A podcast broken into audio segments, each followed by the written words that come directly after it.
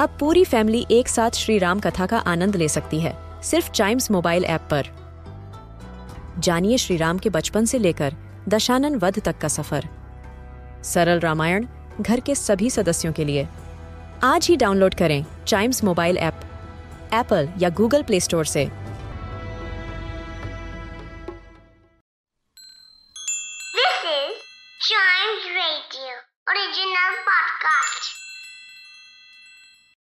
चौदवा अध्याय।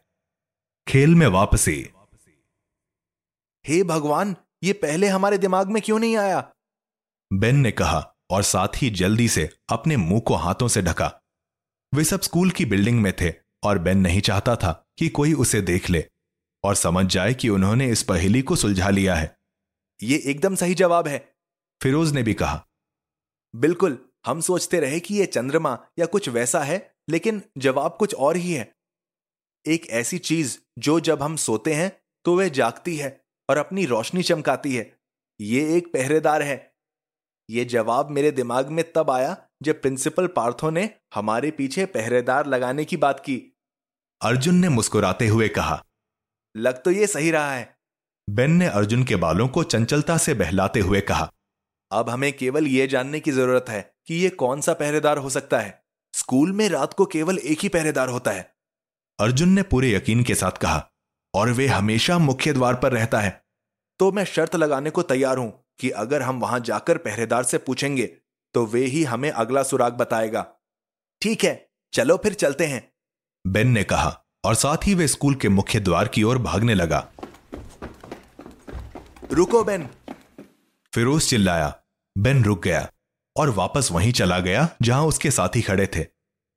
क्या हुआ? उसने पूछा। फिरोज ने कहा, हमें भागना नहीं चाहिए। अगर दूसरी टीमें हमें मुख्य द्वार की तरफ़ भागते देखेंगी तो उन्हें पता चल जाएगा कि इस पहेली का जवाब क्या है और हमारे पीछे पीछे आ जाएँगी।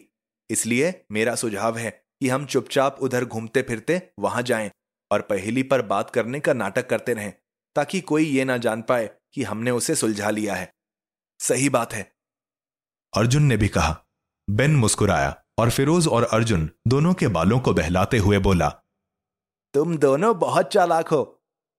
फैब टीम दूसरी टीम्स के सामने से होते हुए गुजरी और पहेली पर चर्चा करने का नाटक करती रही।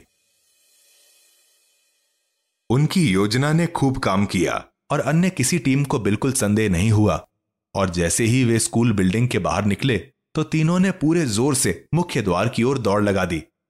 उन्हें पूरा यकीन था कि पहरेदार के पास ही उन्हें अगला सुराग मिलेगा। पहरेदार के पास पहुंचकर ही उन्होंने दौड़ना बंद किया। पहरेदार अपने सर पर टोपी और हाथ में मोटा डंडा लिए बैठा हुआ था। उसको इस तरह देखकर कोई भी बच्चा सहम जाता, लेकिन लड़कों ने धीरे धीरे उसके पास जाने की हिम्मत दिखाई। तीनों ने एक दूसरे को आँखों ही आँखों में देखा और फैसला हुआ कि अर्जुन को ही पहरेदार से बात करनी चाहिए। सर अर्जुन शुरू हुआ। क्या आपके पास हमारे लिए ट्रेजर हंट का अगला सुराग है? पहरेदार ने कुछ नहीं कहा। वह खड़ा हुआ और उसने अपनी टोपी को ऊपर किया ताकि वे उन बच्चों का चेहरा देख सके। वे अब इतना भयंकर नहीं दिख रहा था और चेहरे से हंसमुख लग रहा था। लड़कों ने गहरी सांस ली पर उनके मन में अब शंका हो रही थी कि क्या सच में पहरेदार के पास उनके लिए कोई सुराग होगा भी या नहीं। क्या मतलब है तुम्हारा? पहरेदार ने मुस्कुराते हुए पूछा हमने दूसरी पहली हल कर ली है। अर्जुन ने कहा हमें लगता है उसका जवाब पहरेदार है। और आप स्कूल में एकमात्र मुख्य द्वार के पहरेदार हैं इसलिए हम जानते हैं कि आपके पास ही अगला सुराग होना चाहिए। अर्जुन खुद सोच रहा था कि ऐसा कहने का आत्मविश्वास उसके पास कहाँ से आया। पहरेदार कुछ पल के लिए चुप हो गया फिर उसने अपने चेहरे पर एक मुस्कुराहट बिखेरी और बच्चों को वहीं रुकने का इशारा किया। वह अपने छोटे से कमरे के अंदर गया और कागज़ के एक टुकड़े के साथ वापस आया और उसने वह कागज़ अर्जुन को सौंप दिया। साथ ही पहरेदार ने कहा, तुम्हारी टीम सबसे पहले मेरे पास आई है। अब तुम लोग यहाँ से जाओ। इससे पहले कोई दूसरी टीम तुम्हें यहाँ देख ले यह कहकर पहरेदार ने अपनी टोपी ठीक की और अपने स्थान पर लौट गया।